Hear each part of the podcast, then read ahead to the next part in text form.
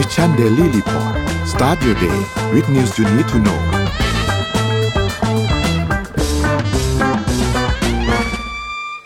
สวัสดีครับขอต้อนรับทุกท่านเข้าสู่ Mission Daily Report ประจำวันที่สิบสองกันยายนสองพันห้าร้อยหกสิบหกแล้วครับคุณอยู่กับพวกเรานะครับเหมือนเช่นเคยครับสวัสดีครับสวัสดีน้องเอ็มครับสวัสดีค่ะพี่ปิ๊กสวัสดีค่ะท่านผู้ฟังทุกท่านวันนี้เราก็มาเริ่มกันที่ตัวเลขเหมือนเดิมนะคะราคาดัชนีตลาดหลักทรัพย์เซ็ตปิดที่ หนึ่งพันห้าร้อยสี่สิบจุดเก้าสี่ จุด ลบ ศูนย์จุดสี่ศูนย์เปอร์เซ็นต์ ค่ะหุ้นต่างประเทศค่ะดาวโจนส์ดาวโจนส์บวก ศูนย์จุดสองสองเปอร์เซ็นต์ NASDAQ บวก ศูนย์จุดศูนย์เก้าเปอร์เซ็นต์ เอ็น วาย เอส อี บวก ศูนย์จุดศูนย์เก้าเปอร์เซ็นต์ เอฟ ที เอส อี หนึ่งร้อยบวก ศูนย์จุดศูนย์เจ็ดเปอร์เซ็นต์ ห่างเส็งลบ ศูนย์จุดห้าแปดเปอร์เซ็นต์ ค่ะราคาน้ำมันดิบกันบ้างค่ะ ดับเบิลยู ที ไอ ปิดที่ แปดสิบหกจุดเก้าเก้า ยู เอส ดอลลาร์ต่อบาร์เรล ลบ ศูนย์จุดห้าเก้าเปอร์เซ็นต์ Brent ปิดที่8ขอโทษค่ะ เก้าสิบจุดสามเจ็ด ยู เอส ดอลลาร์ต่อบาร์เรล ลบ ศูนย์จุดสามหนึ่งเปอร์เซ็นต์ ค่ะ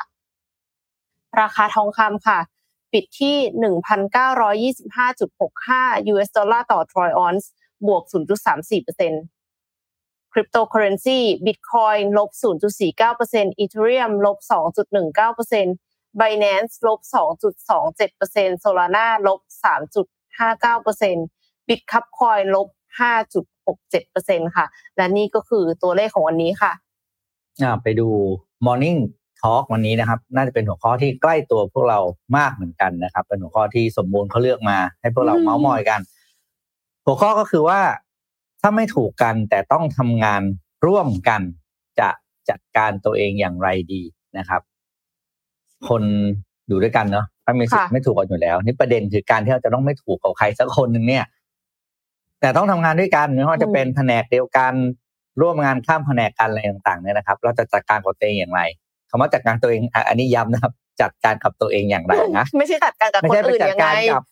คนนั้นอย่างไรนะครับเราจะจัดการตัวเองอย่างไรเพื่อให้งานราบรื่นนะครับงานการไม่เสียบริษัทก็มีผลงานแผนงานคืบหน้าตามเป้าหมายนะครับอ่ะเดี๋ยวมาคุยกันช่วงท้ายรายการครับไม่ถูกกันแต่ต้องทำงานร่วมกันจัดการตัวเองอย่างไรดีนะครับแชร์กันมาเยอะๆนะคะผมเชื่อว่าน่าจะมีหลายคนที่มีปัญหานี้มาก่อนอย่างน้อยก็คือสักช่วงนึงของชีวิตอ่ะน่าจะต้องเจอคนที่เราไม่ได้ถูกกับเขาแล้วเราต้องทำงานร่วมกันอืมบางครั้งชีวิตเรามันเลือกไม่ได้นะเราเลือกไม่ได้นะเลือกเลือกเพื่อนร่วมงานไม่ได้ค่ะเลือกลูกน้องก็ยังไม่ได้ค่ะเออเราเลือกอะไรเลือกลูกน้องอาจจะเลือกได้ตอนตอนสัมภาษณ์ใช่แต่ว่าพอเข้ามาแล้วมันไม่เหมือนเดิมเออใช่เพราะทุกคนเข้ามาเนี่ยก็จะคือสัมภาษณ์งานจะเป็นอย่างนี้เอ็มน่าจะคุ้นเคยกับการสัมภาษณ์งานเพราะเอ็มทำเคยซะสัมภาษณ์งานส่วนใหญ่จะมีแค่ตรงปกกับไม่ตรงปกก็มีสองอันนะตรงปกไม่ตรงปกอันไม่ตรงปกเนี่ยส่วนใหญ่จะเป็นคือเจ้ากับเจ๊งใช่คือมาก็ขายงานแบบไหนขายตัวเองแบบไหนก็ทำงานได้ตามนั้นกับแย่กว่าเดิมคนเดียวกันเปล่าอันนั้นตอนสัมภาษณ์หน้าล่างสองหรือเปล่าใช่ไหมนั่นแหละก็สรุปเดี๋ยวมาคุยกันท้ายรายการนะครับว่าเป็นยังไงบ้างถ้าไปดูข่าวแรกวันนี้ครับข่าวแรกวันนี้ก็ขอเริ่มเรื่องที่น่าเป็นข่าวดีแล้วกันนะครับก็คือประเทศไทยนะครับได้รับการจัดอันดับว่าเป็นประเทศอันดับที่สองที่ดีที่สุดในการเริ่มต้นธุรกิจประจำปีสองพันห้าร้อยหกสิบหกนะครับโดยเมื่อวานนี้นะครับสถานเอกอัครราชทูตไทยประจำกรุงวอชิงตันดีซีได้โพสต์ทาง Facebook นะครับบอกว่าไทยเนี่ยติดอันดับสองจากทั้งหมดแปดสิบห้าประเทศในรายชื่อประเทศที่ดีที่สุดในการเริ่มต้นทำธุรกิจประจำปีสองพันยี่สิบสามซึ่งอันนี้เนี่ยเป็นข้อมูลการจัดอันดับโดย ยู เอส News and World Report นะครับในรายงานที่ชื่อว่า Best Countries for Starting a Business สองพันยี่สิบสามนะครับนี้โดยรายงานฉบับนี้เนี่ยจะบอกว่าบริษัทแห่งหนึ่งเนี่ยจะประสบความสำเร็จในการเริ่มต้นธุรกิจได้หรือไม่นั้นจะต้องมีปัจจัยหลายๆอย่างนะครับโดยหนึ่งในนั้นเนี่ยก็คือสถานที่หรือประเทศที่คุณจะไปเริ่มต้นทำธุรกิจซึ่งมีปัจจัยอื่นๆตามมาไม่ว่าจะเป็นเรื่องของภาษีศักยภาพแรงงานค่าแรงนะครับแล้วก็ปัจจัยอื่นที่มีผลต่อการอ่าเขาเรียกผลต่อการประกอบการนะครับโดยการสำรวจนี้เนี่ยสำรวจจากประชาชนทั่วโลกกว่า หนึ่งหมื่นเจ็ดพัน คนนะครับแล้วก็ประเมินประเทศต่างโดยผู้ตอบสอบแบบสอบถามเนี่ย สี่พันหกร้อย รายเป็นกลุ่มตัดกลุ่มผู้ตัดสินใจทางด้านธุรกิจเช่นผู้นำระดับอาวุโสในองค์กรหรือว่าเจ้าของธุรกิจขนาดเล็กที่มีการจ้างงานนะครับโดยการจัดอันดับเนี่ยอิงตามคุณลักษณะเฉพาะห้าประการเนี่ยแก่ราคาระบบข้าราชการต้นทุนการผลิตนะครับแล้วก็ระบบโลจิสติกที่สามารถเชื่อมโยงไปกับประเทศหรือพื้นที่อื่นๆทั่วโลกได้นะครับแล้วก็มีการสนับสนุนให้เข้าถึงเงินทุนได้ง่าย โดยอันดับห้าอันดับแรกนะครับเล่าเฉพาะห้าอันดับแรกคืออันดับห้าคือสหรัฐอเมริกาอันดับสี่คือเม็กซิโกอันดับสามคือจีนอันดับสองคือไทยและอันดับหนึ่งคืออินเดียนะครับตอนเห็นอ่ะพูดจริงๆแล้วตอนเห็นข่าวนี้ก็แอบตกใจแต่ก็พอเข้ามาดูในในในตัวรายละเอียดก็ก็มีความเป็นไปได้ระดับหนึ่ง แต่ก็ยังมีคำถามอยู่นะเพราะว่ามันมันมันต้องมีรายละเอียดลึกกว่านี้ครับคือไทยเนี่ยอาจถามว่าเราไม่ได้เดี๋ยวจะมาชังชาตินะเดี๋ยวจะงานเข้าอาจจะดีในหลายๆธุรกิจแต่ไม่ใช่ธุรกิจไม่ใช่ทุกธุรกิจแน่นอนค่ะแล้วเราก็อย่างในวงการสตาร์ทอัพเรารู้ดีว่ากฎหมายเรายังไม่ค่อยเอื้อถูกไหมครับอ่าหลายๆคนก็จะไปไปไปไปจดทะเบียนที่สิงคโปร์เอสโตเนียอะไรอย่างเงี้ยซึ่งแบบเขาก็จะเอื้อกว่าแต่ว่าถ้าในแง่ของปัจจัยอื่นๆเช่นการเข้าถึงแหล่งวัตถุดิบทางการผลิตอ่านะโลจิสติกอ่าไทยอาจจะได้เปรียบเพราะว่าเกษตรเราดีเรามีทั้งปลูกพืชเลี้ยงสัตว์ใช่ไหมครับเรามีโลจิสติกเราโอเคจะโอเคขึ้นมากใช่ไหมอันนี้อาจจะเป็นคะแนนที่ทำให้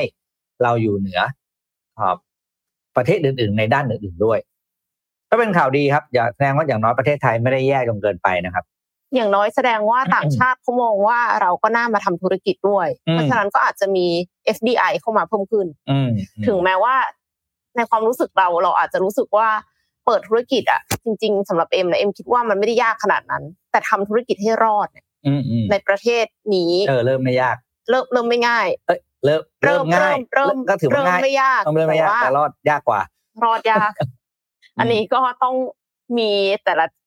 ชาติของตัวเองนะคะท่ายากของตัวเองไปต่อกันที่เรื่องของ เอ ไอ สักนิดนึงค่ะตอนนี้เนี่ยทุกท่านก็คงเคยใช้ ChatGPT เป็นอย่างดีแล้วนะคะแล้วก็ในฐานะที่ตัว เอ็ม เอง เอ็ม ก็สอนวิทยาจุฬาด้วยก็คือเป็นอาจารย์ใช่มั้ยเราก็มีอาจารย์หลายคนที่เขาบ่นว่าใช้ ChatGPT มาตอบหรือเปล่านิสิตเนี่ยนักศึกษามหาวิทยาลัยต่างๆเนี่ยค่ะ OpenAI เนี่ยเขาก็เหมือนจะมีเครื่องมือเอาไว้ detect ว่าคนใช้ ChatGPT มาตอบหรือเปล่าแต่ว่าล่าสุดค่ะขึ้นข้อมูลในเว็บสำหรับบุคลากรภาคการศึกษาโดยเฉพาะครูอาจารย์ยอมรับว่าระบบตรวจการบ้านหรืองานเขียนของนักเรียนว่าทำด้วย เอ ไอ หรือไม่ไม่สามารถตรวจจับได้พี่ปิ๊กอืมอ้าวแล้วตรวจตัวเองไม่ได้เหรอโอละพอมาก เขาบอกว่า do เอ ไอ detectors work คำตอบนะคะ in short no แล้วก็ขยายความว่าแม้ว่าบริษัทหลายแห่งรวมถึง OpenAI พยายามตรวจจับมาแต่ก็ไม่มีระบบไหนเลยที่น่าเชื่อถือมากเพียงพอค่ะ OpenAI เตือนว่าระบบของ ChatGPT ของตัวเองเนี่ยไม่มีความรู้ว่าคอนเทนต์ที่ป้อนเข้าไปอาจสร้างด้วย เอ ไอ หากผู้ใช้พบคำถามกลับของ ChatGPT ในมุมว่าแล้วมันเขียนด้วย เอ ไอ หรือเปล่าล่ะก็คือแสดงว่ามันเป็นคำถามแบบสุ่มมั่วไม่ได้แปลว่า ChatGPT ตรวจจับได้ค่ะเพราะฉะนั้นเนี่ยครูอาจารย์ก็ใช้วิจารณญาณของตัวเองนะคะแต่ว่าสำหรับเอ็มเอ็มให้ทำโปรเจกต์ซึ่งไม่มีทางที่ ChatGPT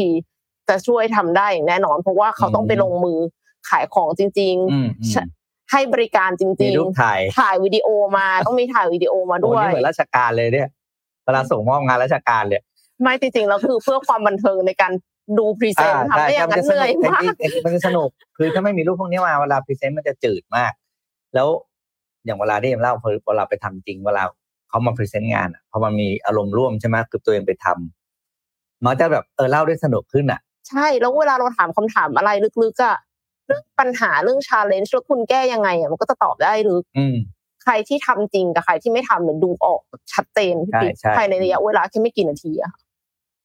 แต่ว่าทีเนี้ยเรื่อง เอ ไอ ยังมีอีกเรื่องนึงก็คือ Microsoft ค่ะ Microsoft เนี่ยเขามี Copilotซึ่ง Copilot เนี่ยใช้งานได้ดีมากแล้วหลายคนก็เอาไปใช้งานทำสไลด์เลยนะช่วยกันทำสไลด์กับ Microsoft สามหกห้าอะไรเงี้ยค่ะแต่ว่าแน่นอนว่า เอ ไอ เนี่ยมันก็ยังมีประเด็นอยู่ตรงที่ว่าเอาของใครมาเทรนข้อมูลอ่ะเขามีลิขสิทธิ์หรือเปล่าข้อมูลอันนั้นแล้วบางทีมันก็ไปไปเอาของคนที่เขามีลิขสิทธิ์อยู่แล้วอ่ะมาใช้ให้เราอ่ะถ้าเป็นกรณีอย่างนั้นมันก็เกิดการฟ้องร้องค่ะแต่ว่า Microsoft เนี่ย เขาก็มีเครื่องมือขึ้นมามีฟีเจอร์ที่ชื่อว่าเอ่อ Copyright Commitment คือเขาเขามี Guard Rails แล้วก็ Content Filter ซึ่งเขาบอกว่าอันเนี้ยจะหลีกเลี่ยงข้อมูลที่มี Copyright อยู่เพราะฉะนั้น Microsoft เขาบอกว่าไม่เชื่อใช่ไหมกลัวโดนฟ้องใช่ไหมท้าเลยทำเหมือน Elon Musk บอกว่าถ้าโดนฟ้องเดี๋ยวฉันจ่ายให้ของจริงของจริงบอกว่าถ้าใช้ Copilot ของ Microsoft แล้วโดนฟ้อง จะจ่ายให้ก็ต่อเมื่อคุณใช้ฟีเจอร์ Guard Rails แล้วก็ Content Filter แล้วครอบคลุมตั้งแต่ Bing Chat Enterprise Microsoft สามหกห้า Copilot GitHub Copilot ค่ะก็ถ้าใครที่ใช้อยู่แล้วกลัวโดนฟ้องก็เปิด Guard Rails แล้วก็ Content Filter นะคะถ้าโดนฟ้อง Microsoft รับผิดชอบเองอืมน่าจะกระตุ้นให้มีการใช้มากขึ้นได้เยอะเหมือนกันเอออันเนี้ยโอ้อันนี้อันนี้เป็นจุดขายนะจุดขายเลยว่าโอ้โหถ้ามีอะไรการันตีเออมีอะไรเดี๋ยวแบ็คเองอย่างเงี้ยคนใช้ก็เต็มที่อ่ะนะมีลูกพี่คอยแบ็คอย่างนี้อ่ะไปดูครับไปดูข่าวสมาร์ทโฟนกันบ้างคืออีกไม่กี่วันก็จะมี Apple Launch Day ใช่ไหมแต่ว่าก่อนหน้านี้ครับก็มีทาง Huawei นะครับก็เป็นหนึ่งในผู้ผลิตสมาร์ทโฟนอันดับต้นๆของโลกเนี่ยก็ได้เปิดตัวเขาเรียกว่าโทรศัพท์แบบ foldable นะครับก็คือหน้าจอพับได้เนี่ยรุ่นที่สองออกมานะครับก่อนหน้า Apple จะมีวันเปิดตัวสินค้าใหม่ไม่กี่วันนะครับโดย Huawei เนี่ยออกมารุ่นนี้นะครับก็คือรุ่น Mate เอ็กซ์ ไฟว์ นะครับซึ่งเป็นโทรศัพท์พับได้ของ Huawei เป็นรุ่นที่สองหลังจากเมื่อวันที่ยี่สิบเก้าสิงหาคมเพิ่งออกตัว Mate หกสิบ Pro ไปแล้วก็เนี่ยเมื่อวานนี้ก็คือออกตัวที่สองมาก็ปกติก็จะเป็นอย่างนี้แหละ Huawei Mate กับ Huawei ตัวอะไรนะที่เขาถ่ายรูปเยอะๆน่ะก็จะออกมาคู่กันเสมออยู่แล้วนะครับทีนี้ถามว่าตรงนี้น่าน่าสนใจอย่างไรก็คือแน่นอนครับก็คือตัวหน้าจอที่เป็นด้านหลังพับได้แล้วก็ทางตัว ซี อี โอ ของ Huawei บอกว่า Richard Richard Yu เนี่ยบอกว่าโทรศัพท์ Foldable เนี่ย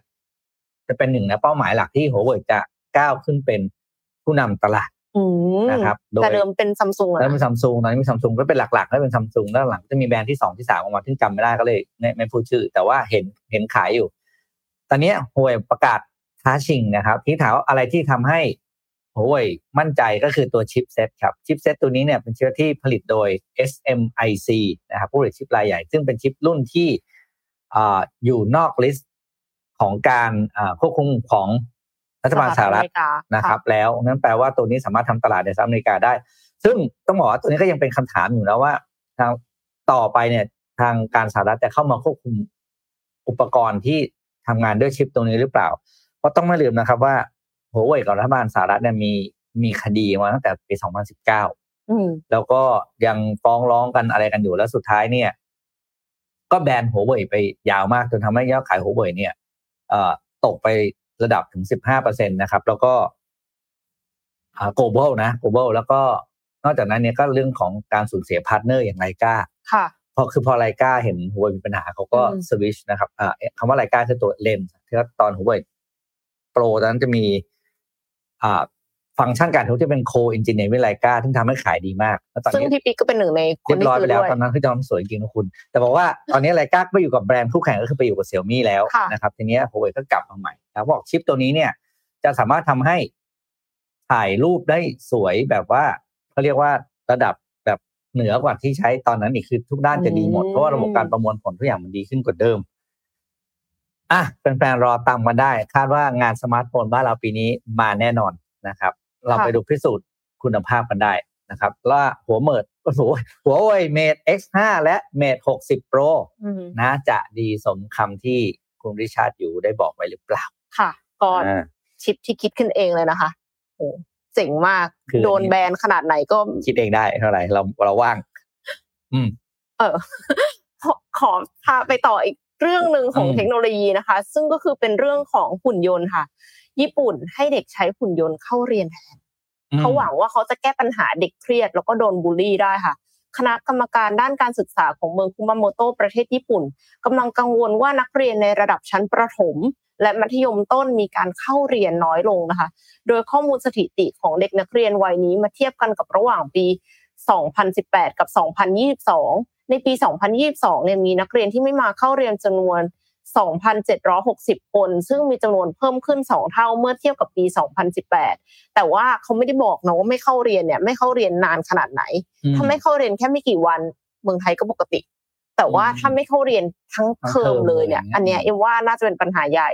ซึ่งทางคณะกรรมการก็ตั้งสมมติฐานนะคะว่าถ้าไม่มาเรียนเนี่ยเพราะเครียดเพราะว่าโดนกลั่นแกล้งหรือว่าโดนบูลลี่หรือเปล่าคณะกรรมการก็เลยคิดว่าจะนำหุ่นยนต์มาแก้ปัญหาไม่ได้มาเป็นสารวัตรตำรวจสารวัตรนักเรียนอะไรอย่างนี้นะคะแต่ว่า มาให้เรียนแทนค่ะก็คือมีกล้องแล้วก็เดินไปเดินมาอยู่ในโรงเรียนทำกิจกรรมแทนเด็กอะค่ะพี่ปิ๊กเป็นตัวแทนเด็กเลยแล้วเด็กก็นั่งควบคุมอยู่ที่บ้านมันมันดีไหมนะแปลกดีนะหุ่นยนต์อย่างเงี้ยเดินไปเดินมาอย่างเงี้ยหรอใช่แต่อันนี้ดูเหมือนว่าตรวจมาตรวจคนอื่นนะน่าจะเป็นอ่าเหมือนมาตรวจคนอื่นหุ่นยนต์เนี่ยสูงหนึ่งเมตรค่ะติดตั้งไมโครโฟนลำโพงและกล้องช่วยให้นักเรียนสามารถเข้าเรียนร่วมกับเพื่อนๆในห้องได้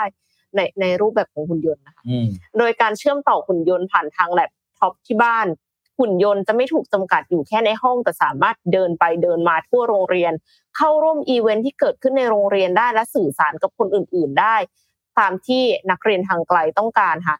ก็คาดหวังว่าการเพิ่มหุ่นยนต์จะช่วยให้เด็กๆที่ขาดเรียนบ่อยเอาชนะความวิตกกังวลและมั่นใจจนกลับเข้ามาสู่ระบบการศึกษาแบบปกติได้ก็ไม่แน่ใจว่าคำว่าระบบการศึกษาแบบปกตินี่แบบไหนคือปกติเพราะว่าถ้าเอาหุ่นยนต์มาเรียนแทนนี่มันปกติหรือเปล่าทั้งนี้คณะกรรมการก็จะไม่บังคับให้เด็กใช้หุ่นยนต์ถ้าเขาไม่ต้องการค่ะแล้วก็จะเริ่มเป็นโครงการขนาดเล็กแน่นอนค่ะคิดใหญ่แต่เราต้องเริ่มให้เล็กนะคะใช้หุ่นยนต์เพียงสองตัวเท่านั้นส่งไปยังโรงเรียนที่ทำเรื่องขอใช้งานในเมืองคุมาโมโตะค่ะซึ่งจะเริ่มใช้ในเดือนพฤศจิกายนนี้และประเมินผลลัพธ์หลังสิ้นปีการศึกษาในเดือนมีนาคมเพื่อประเมินว่าจะดำเนินการขยายโครงการหรือไม่แต่ว่าสำหรับเอ็มอ่ะเอ็มรู้สึกว่ามันแปลกอ่ะพี่ปิ๊กนักเรียนที่เขาเขาเครียดอ่ะเขาใช้หุ่นยนต์มาแล้วเพื่อนจะล้อไหมอ่ะว่าเอาทำไมถึงมาในรูปแบบของหุ่นยนต์แล้วเด็กที่เขาถ้าสมมติว่าได้ผลดีนะเขาไม่ถูกบูลลี่นะเขาก็ไม่อยากมาโรงเรียนอีกแล้วเพราะว่าถ้าเขามาโรงเรียนเขาอาจจะถูกบูลลี่แต่ว่าเขาใช้หุ่นยนต์เขาไม่ถูกบูลลี่แล้วถ้าอย่างนั้นเขาจะกล้ากลับมาโรงเรียนอีกไหมกล้ากลับเข้ามาในในสังคมหรือเปล่าใช่ไหมทำไมถึงไม่แบบพยายามจะไปแก้ที่ต้นตอของปัญหาเอ็มไม่รู้เหมือนกันว่าจะแก้ต้นตอของปัญหายังไงว่าฟังพี่ปิ๊กดีกว่าเฮ้ยแต่นี่น่าสนใจมันมีมันมีหลายมิตินะอันนี้เข้าใจเลยอันเนี้ยพี่ก็พี่คิดด้านร้ายไปแล้วเมื่อกี้อันนี้ขอคิดแบบด้านร้ายแบบสนุกสนุกมันไม่สนุกดิมันก็ไม่ดีหรอกแต่ว่าปัญหาที่เด็กบอกว่าเพราะว่าเด็กเขาไม่มาเรียนเพราะกลัวโดนบูลลี่ใช่ไหมค่ะทีนี้กลายเป็นว่าไอคนที่บูลลี่เห็นเป็นหุ่นยนต์ยิ่งบูลลี่หนักเลยทำอะไรก็ได้ไงเพราะตัวคนเราไม่ได้เราไม่ได้ไปเขกกระโหลกคนเออทีนี้กลายเป็นยิ่งหนักเลยเด็กคนที่อยู่ทั้งบ้านจะยิ่งอาจจะแบบเป็นเป็นรีเวิร์สอะก็คือแบบยิ่งเสียขวัญก็ไปใหญ่แต่ประเด็นก็คือมันก็เหมือนลูกผสมนะของการเรียนการเรียนและเลี้ยงแบบโฮมสคูลโฮมสคูลก็คืออยู่บ้านยาวเรียนเองที่บ้านแต่นี่คือตัวอยู่บ้านแต่เรียนเนื้อหาในห้องเรียนที่โรงเรียนไม่รู้ว่ามันดีหรือไม่ดีแต่ว่าเราก็ต้องรอรอรอดูผลของเขาแหละแต่ส่วนหนึ่งคือว่ามันอาจจะดีสำหรับเด็กบางคนนะครับเพราะเด็กบางคนเนี่ยอาจจะมีใช้คำว่ามีมีความไม่พร้อมที่ออกไปเจอคนเยอะๆถ้าออกไปเจอแล้วไปเจออย่างเงี้ยเจอสังคมเด็กที่โดยเฉพาะในโรงเรียนที่อ่าพูดจริงอย่างเด็กญี่ปุ่นเนี่ยหรือเด็กในหลายประเทศเนี่ยการเข้าเรียนก็คือเด็กจะเรียนในแอเรียไม่ใช่เรียนตามแบบไทยคือมีตังค์ไปเข้าเรียนแพงๆ อ, อะไรเงี้ยเพราะคือแปลว่าใกล้บ้านเออเพราะถ้าเด็กที่อยู่ในสังคมตรงนั้นเธอเด็กนั้นจะเป็นเด็กแบบเด็กที่โซเชียลแบบชอบแกล้งคนอะไรเงี้ยเออแล้วเราไปอยู่ตรงนั้นพอดีอ่ะเราก็จะต้องไปเรียนรวมกับสังคมตรงนั้นอ่ะนี่กลายว่าเขาจะไม่พร้อมไงเออออกมาก็โดนอัดอะไรเงี้ยค่ะคืออย่าลืมว่าหลายๆประเทศเขาไม่ได้มีโครงสร้างการเรียนแบบเราอ่ะคือเราจับสังคมการเรียนด้วยตังค์อ่ะประเทศเราอ่ะซึ่งมันฟังดูก็ไม่ได้ดีเท่าไหร่นะคือเห็นเยอะมากเลยบ้านอยู่แค่นี้บ้านบ้านอยู่แบบเนี่ยลาดกระบังขับรถไปเรียนสาทรอะไรอย่างเงี้ยคือเพราะว่าโรงเรียนที่นั่นแถวนั้นดีกว่าอะไรเงี้ยซึ่งจริงคุณควรจะเรียนแค่ลาดกระบังใช่ไหมเพราะว่าจะช่วยลดการจราจรลดรายได้มหาศาลอะไรแต่นั่นแหละครับตะกี้เห็นคอมเมนต์นึงค่ะเขาบอกว่าถ้าใช้กับเด็กที่สุขภาพมีปัญหาหรือพิการน่าจะมีประโยชน์อันนี้เอ็มเห็นด้วยเลยคือเขาเคลื่อนไหวลำบากอะค่ะถ้าอย่างนั้นอะแล้วอีกอย่างนึงคือพอเป็นแบบนั้นแตกต่างจากเพื่อนปั๊บก็โดนบูลลี่แล้วตัวเองก็ต่อโต้ลำบากถ้าอย่างเงี้ยเอ็มว่าเห็นด้วยเลยว่าถ้าใช้หุ่นยนต์น่าจะมีประโยชน์แต่ถ้าทุกคนต่อไปคือทั้งห้องเรียนเอาหุ่นยนต์มาล่างเรียนหมดเงี้ยตายโรงเรียนก็ไม่ได้ถ้าอย่างนั้นก็ซูมสิคะเอออย่างนั้นซูมเอาลูกไม่ต้องซื้อหุ่นยนต์ให้ซูมเอาอ่ะก็ลองดูครับว่าหนึ่งปีการศึกษานับจากนี้ถ้ารายการ เอ็ม ดี ไอ ยังอยู่เรามาดูผลกัน อ่ะไปต่อครับไปดูข่าวข่าวอันนี้เป็นเรื่องของที่จีนนะครับพาไปดูที่จีนบ้างอ่าตั้งแต่ปีสองพันสิบเก้าเนี่ยนะครับจีนเนี่ย โดยเฉพาะที่เมืองกวางเจาเนี่ยหรือกวงซูเนี่ยนะครับก็จะมีก็จะมีนโยบายของรัฐอันนึงที่ผมเองผมก็เพิ่งเคยรู้นะอ่านข่าวเพิ่งรู้ก็คือนโยบายนี้เขาเรียกนโยบาย housing price limit นะครับก็คือการกำหนดราคาขายอ่าเขาเรียกว่าบ้านการกำหนดนี้ก็คือกำหนดทั้งเพดานราคาคือขายห้ามเกินนี้และขายห้ามต่ำกว่านี้อ๋อด้วยเหรอคือเขาต้องการสร้างเป็นสังคมให้เท่าเทียมนะครับก็คือคนที่มีอ่าอำนาจหรือกำลังการซื้อประมาณนี้ก็ไปอยู่ประมาณนี้ค่ะเขาจะจัดการอะไรแบบนึงนะครับซึ่งอันนี้เนี่ยเป็นนโยบายที่ใช้มาตั้งแต่ปีสองพันสิบเก้านะครับแล้วก็ต้องบอกว่าใช้ใช้ไปแล้วกว่าสิบห้าล้านครัวเรือนนะครับที่ที่ผ่านมาแล้วก็เป็นนโยบายที่บอกว่าใช้แล้วก็เรียบร้อยดีไม่มีปัญหานะครับแต่เพิ่งจะมายกเลิกนะครับนโยบายตัวนี้เนี่ยเมื่อต้นเดือนนี้ที่ผ่านมาเองแล้วเป็นการยกเลิกแบบเงียบๆนะไม่ได้ประกาศ official นะครับ โดยตัว house ไอ้ตัว housing price เนี่ยนะครับถูกยกเลิกเลยแล้วก็ทำให้ราคาขายเนี่ยก็คือคันนี้ขึ้นลงนะตามสภาพบ้านตามสภาพ area ละนะครับอย่างบางอ่าบางโซนของกวางเจาเนี่ยราคาขยับขยับทันทีเมื่อนโยบายนี้ยกเลิกนะครับจาก สามหมื่นเก้าพัน หยวนต่อตารางเมตรเนี่ยขยับไปเป็น สี่หมื่นห้าพัน หยวนก็ขึ้นประมาณ สิบถึงสิบห้าเปอร์เซ็นต์ นะครับขณะที่บางแอเรียราคาปรับลดลงนะครับตามเรียกว่าแผนการพัฒนาเมืองหรือว่าชุมชนตรงนั้นที่อาศัยอยู่นะครับนี้โดยอ่ากวางดง Real Estate Chamber of Commerce เนี่ยนะครับบอกว่าตัว housing limit เนี่ยปกติแล้วเนี่ยโดยโดยปกติก็คือก็เป็นนโยบายที่ค่อนข้างแต่ยากในการที่จะบาลานซ์ในเรื่องของคุณภาพ property อยู่แล้วนะครับแต่ว่าพอมีการยกเลิกนโยบายนี้เนี่ยเราจะได้เห็นหรือการสะท้อนราคาที่แท้จริงของราคาอ่า property นะครับในประเทศจีนซึ่งต้องรอดูว่าผลมันจะเป็นอย่างไรเพราะเพิ่งประกาศใช้นะครับแล้วก็บางโครงการเนี่ยก็คือระดับระดับราคาขึ้นมาบอกถึงอาจจะไปถึงสูงถึง สามสิบเปอร์เซ็นต์ ทีนี้จะกลายเป็นว่าคันนี้กวางโจวเนี่ยจะเป็นพื้นที่แห่งแห่งการใช้คำว่าแห่งการเหลื่อมล้ำทางด้านการอยู่อาศัยอย่างแท้จริงเพราะราคาขายไม่ถูกลิมิตแล้วไงค่ะก็จะเป็นเรื่องของโซนอันเนี้ยส่วนหนึ่งคิดว่าเป็นส่วนหนึ่งของแผนในการที่จะเรียกว่าพยุงเศรษฐกิจเรื่องของอสังหาริมทรัพย์ real estate ของของจีนนะครับเพราะพอคุณจำกัดราคาขายมันแปลว่าตัวโครงการที่เขาสามารถ value ได้มากขึ้นเนี่ยมันขึ้นไปไม่ได้อันนี้ก็คือจะไล่เห็นนะครับการตลาด property ในจีนเนี่ยต้องบอกว่าต้องเรามาสุดแน่นอนหลังจากนี้เพราะว่าคุณขายเท่าไหร่ก็ได้แล้วไงนะครับต้องรอดู แต่ว่าก็ได้ยินว่าจีนมีตึกร้างเยอะมากๆเลยนะคะคือเอ็มก็ไม่แน่ใจนะว่าเขาไปเอาตัวเลขมาจากไหนเขาบอกว่าหกร้อยล้านตึกคำว่าตึกเนี่ยหมายถึงว่าไม่ใช่ห้องเหรอไม่ใช่ห้องแต่ว่าทางนี้ เอฟ วาย ไอ ว่าเอ็มไม่รู้ที่มาของตัวเลขแต่ว่าเขาบอกว่าตึกนี่คือตั้งแต่บ้านหลังเล็กๆก็นับเป็นหนึ่งตึกแต่ว่าก็หกร้อยล้านนะพี่ปิ๊กคือยังไงก็คือมากกว่าคนอยู่ได้แน่ๆเพราะว่าบางตึกก็คือเป็นร้อยห้องใช่ไหมคะโอ้โหถ้าเป็นกรณีนั้นนี่ก็เกินไปนะไม่แน่ใจว่าจะกอบกู้อสังหาริมทรัพย์กับเข้ามาได้ไหมอะค่ะทีนี้ เอ็มขอพาไปที่ญี่ปุ่นค่ะญี่ปุ่นก็มีปัญหาเหมือนกันค่ะพี่ปิ๊กซึ่งเป็นปัญหาที่จริงๆเกิดมานานพอสมควรแล้วพี่ปิ๊กเคยไปเกียวโตไหมคะเคยครับเคยนานเป็นเมืองเก่าไม่นานแล้วครับเราเพิ่งไปวิ่งมาเมื่อต้นปีนี่แค่นั้นคือถือว่านานแล้วสำหรับพี่ปิ๊กค่ะก็คือเป็นเมืองเก่าเนาะที่สวยงามแล้วก็คือบ้านไม้เต็มไปหมดเลยคนก็ชอบไปถ่ายรูปเป็นแบบวัฒนธรรมเลยใช่ไหมคะวัดเวิร์ดอะไรเต็มไปหมดแต่ปรากฏว่าเกียวโตเนี่ยกำลังจะล้มละลายค่ะหลังวิกฤตโควิดเมืองที่เคยรับนักท่องเที่ยวมากถึงสามสิบเอ็ดล้านคนเมื่อปีสองพันสิบเก้าเนี่ยกลายเป็นว่าช่วงปีสองพันยี่สิบเอ็ดมีนักท่องเที่ยวมาเยือนเพียง สองแสนห้าหมื่น คนเท่านั้นซึ่งแน่นอนว่าหลังจากที่ปิดไปเนี่ยคนไปเยอะละเพราะว่ามันเป็นช่วงที่โควิดสิบเก้า ซาแล้วนะคะดังนั้นคนก็คิดว่าอ้าวถ้าอย่างนั้นเนี่ยการที่โควิดสิบเก้า ซาแล้วมีคนไปเที่ยวเพิ่มขึ้นแล้วเมืองไทยคนไทยเนี่ยชอบไปเที่ยวญี่ปุ่นมากเลยเดินกันขวักไขว่ชนกันที่นั่นเนี่ยก็น่าจะไม่มีปัญหาแล้วสิแต่จริงๆแล้วเนี่ยมันยังมีปัญหาอยู่ค่ะคือนายกเทศมนตรีคาโดคาวะเนี่ยเขากล่าวไว้ในปีสองพันยี่สิบเอ็ดคือกลัวว่าในอีกสิบปีเกียวโตจะล้มละลายเพราะว่าพยากรณ์ไว้ว่าหนี้สินจะแตะถึงระดับ สองพัน ล้านดอลลาร์สหรัฐหรือกว่า เจ็ดหมื่น ล้านบาท หนี้สินจำนวนมากมายหรือมันมาจากไหนคือ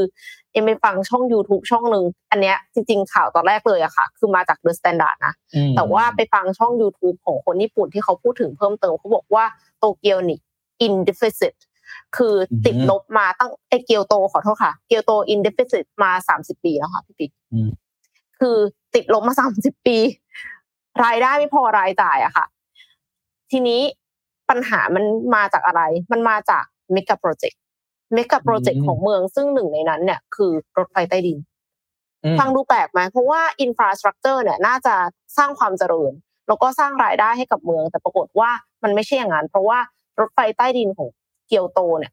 แต่เดิมมีอยู่แล้วหนึ่งสายคือสายคาราซุมะค่ะซึ่งเปิดใช้ในปีหนึ่งพันเก้าร้อยแปดสิบเอ็ดแต่ว่ามีการก่อสร้างอีกสายนึงภายหลังเนี่ยคือสายโตไซซึ่งสายคาราซุมะเนี่ยเป็นสายหลักสำหรับการท่องเที่ยวเพราะว่าผ่านแหล่งท่องเที่ยวหลายแห่งก็นักท่องเที่ยวใช้เยอะก็เลยมีรายได้พอที่จะเลี้ยงตัวเองได้แต่สายโตไซเนี่ยมีปัญหาตั้งแต่เริ่มอนุมัติก่อสร้างคือปัญหามันอยู่ตรงที่ค่าใช้จ่ายค่ะต้นทุนมันสูงมากเพราะว่ามันเป็นการสร้างสายใหม่ตั้งแต่ต้นเลยแล้วก็มีการค้นพบโบราณวัตถุระหว่างการก่อสร้างด้วย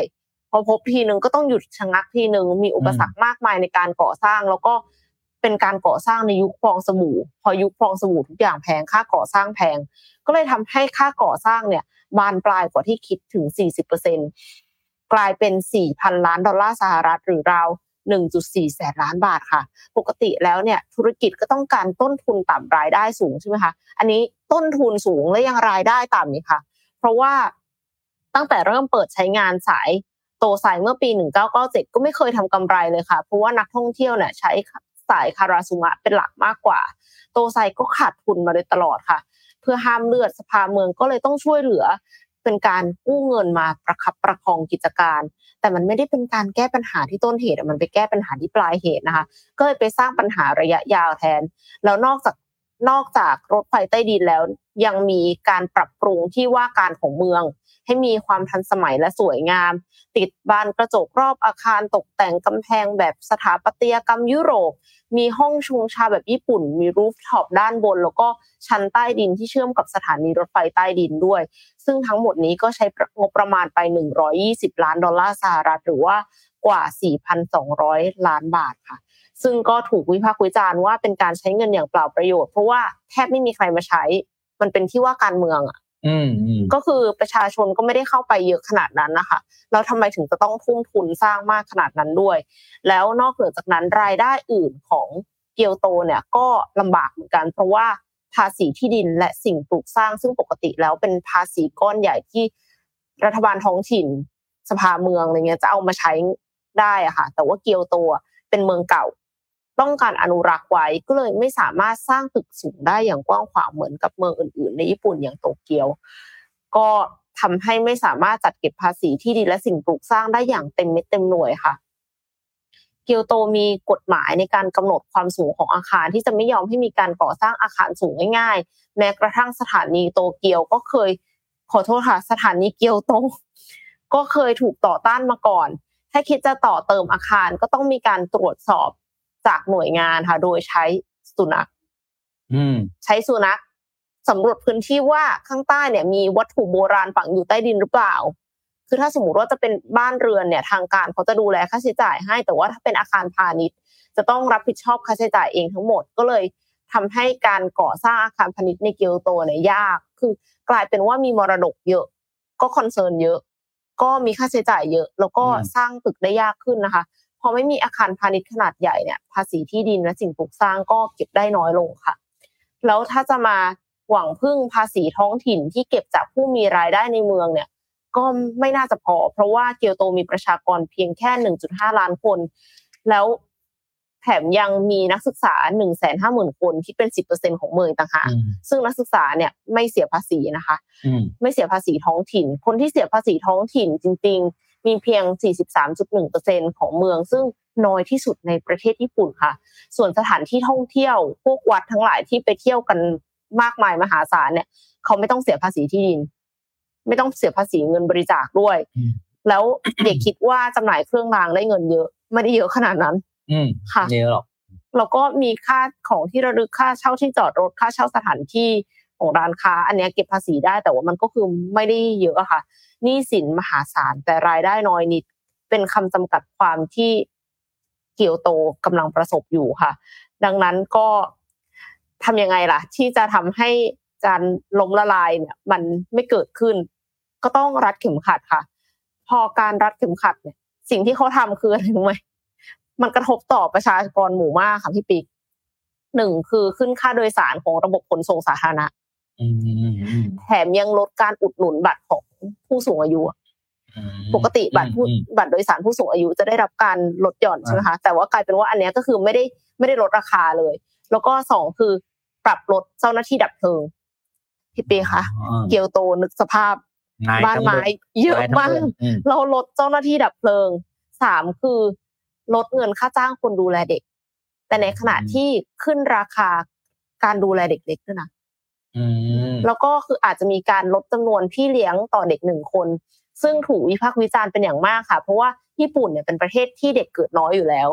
คือพ่อแม่ก็คอนเซิร์นอยู่แล้วเรื่องการดูแลเด็กเลี้ยงเด็กแล้วกลายเป็นว่าเขาไม่สามารถไปฝากชาวแคร์ได้เพราะว่าชาวแคร์ของเมืองเนี่ยแพงขึ้นแต่คุณภาพลดลงก็เลยมีคนย้ายออกย้ายออกดีกว่าใช่ค่าอสังหาริมทรัพย์ในเกียวโตก็พุ่งทะยานขึ้นเพราะว่ามีนักลงทุนจีนเข้ามาลงทุนด้วยการซื้อบ้านพักตากอากาศค่ะและสิ่งที่เกิดขึ้นก็คือกลายเป็นคนในเกียวโตเองเนี่ยไม่มีปัญญาซื้อบ้านก็เลยดีขึ้นไปใช่ก็เลยต้องย้ายถิ่นฐานอีกค่ะสถานการณ์ตอนนี้ก็ยังไม่ได้ดีนะคะไม่รู้เหมือนกันว่าตอนนี้จะเป็นยังไงไม่รู้ว่าในที่สุดแล้วรัฐจะต้องเข้ามาจัดการหรือเปล่าเพราะว่ารัฐเนี่ยเคยเข้าไปจัดการที่เมืองยูบาริอดีตเหมืองถ่านหินที่เคยรุ่งเรืองค่ะก่อนจะล่มสลายทางการคลังในปีสองพันหกก็หวังว่าเกียวโตจะแก้ไขสถานการณ์ได้นะคะอืมโอ้คือเมืองต้องบอกว่าเมืองที่คนอยู่น้อยอ่ะการแก้ปัญหาเรื่องรายได้ยากง่ายจริงเพราะว่ามันไม่มีฐานภาษีต้องใช้คำง่ายสุดเลยไม่มีฐานภาษีไม่มีฐานภาษีก็ไม่มีรายได้อ่ะโอ้โหน่าเป็นห่วงแต่ก็อ่ะผมว่าแหละเมื่อกี้ข่าวเท่าไหร่นะรัฐที่ว่าการเมืองเท่าไหร่นะราคาเท่าไหร่นะเอ่อ สี่พัน กว่าล้านค่ะบาทเหรอบาทล้านสี่พันกว่าล้านโอ้ยมาดูสภาเราสิแสนสองฮะมาดูรัฐสภาว่าเราสิหนึ่งหมื่นสองพันล้านรัฐสภาว่าเราหนึ่งหมื่นสองพันล้านบาทใช่ครับสภาใหม่สามเท่าเท่านั้นเองสามเท่าเท่านั้นเองเรายังอยู่ได้เลยเกียวโตสู้ๆนะครับเราเป็นกำลังใจให้นะครับคนไทยยังไปเที่ยวญี่ปุ่นอยู่เป็นก็เรียกว่าเป็นเป็นบ้านที่สองอืมนะอ่ะไปดูเจ็ดโมงครึ่งครับสลับมาเป็นเจ็ดโมงครึ่งบ้างก็อันนี้เป็นเรื่องของหนังสือเล่มนึงที่ไปอ่านมานะครับชื่อ Social Chemistry นะครับ Decoding the Patterns of Human Connection ก็คือเขาเป็นหนังสือเกี่ยวกับการถอดรหัสเรื่องความสัมพันธ์ของคนว่าคนเราเนี่ยทำไมถึงเราถึงมีนิยามเขาว่ามนุษย์เป็นสัตว์สังคมใช่ไหมครับแล้วก็มนุษย์เราเนี่ย